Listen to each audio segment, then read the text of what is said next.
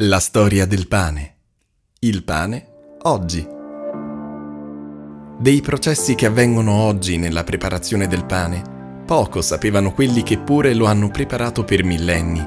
Sulla proporzione delle albumine e degli idrati, sugli idrati che si legano all'amido, sull'amido che diventa zucchero, sullo zucchero che si trasforma in alcol e anidride carbonica, degli stessi che rendono la pasta porosa e soffice o ancora sul modo in cui l'interno resta più chiaro e morbido, mentre la superficie si consolida e si caramellizza, affinché poi alla fine di tutto questo procedimento ne esca del pane comune, con il suo caratteristico aspetto, il suo inimitabile profumo e il suo unico sapore. L'Italia oggi è sicuramente patria del pane vetrina di eccellenze enogastronomiche assolute e leader in Europa nella produzione certificata di prodotti a marchi d'origine, può vantare circa più di 250 tipologie di pani che variano nel nome, nella forma e nel colore da regione in regione, da nord a sud. Non si possono non ricordare neanche le uniche tre certificazioni d'origine protette conferite ad oggi al pane. Il pane toscano DOP il pane di Altamura DOP, la pagnotta del Ditaino DOP.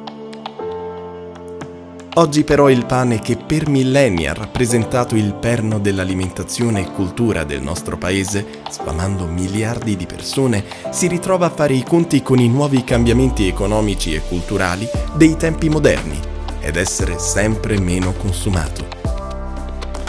La sacralità, la ritualità, i tempi e gli spazi del mangiare nella modernità sono senza ombra di dubbio cambiati. Sono cambiati i tradizionali equilibri di un tempo, fra i campi e le stalle, tra gli orti e i mercati, fra la terra e la produzione. Il pane prodotto, ricco di valori non solo nutrizionali, ma anche culturali, rischia sempre più di scomparire dalle nostre tavole e dalle nostre memorie. Oggi sono dunque necessarie soluzioni urgenti affinché il pane recuperi la sua importanza non solo alimentare, ma anche sociale.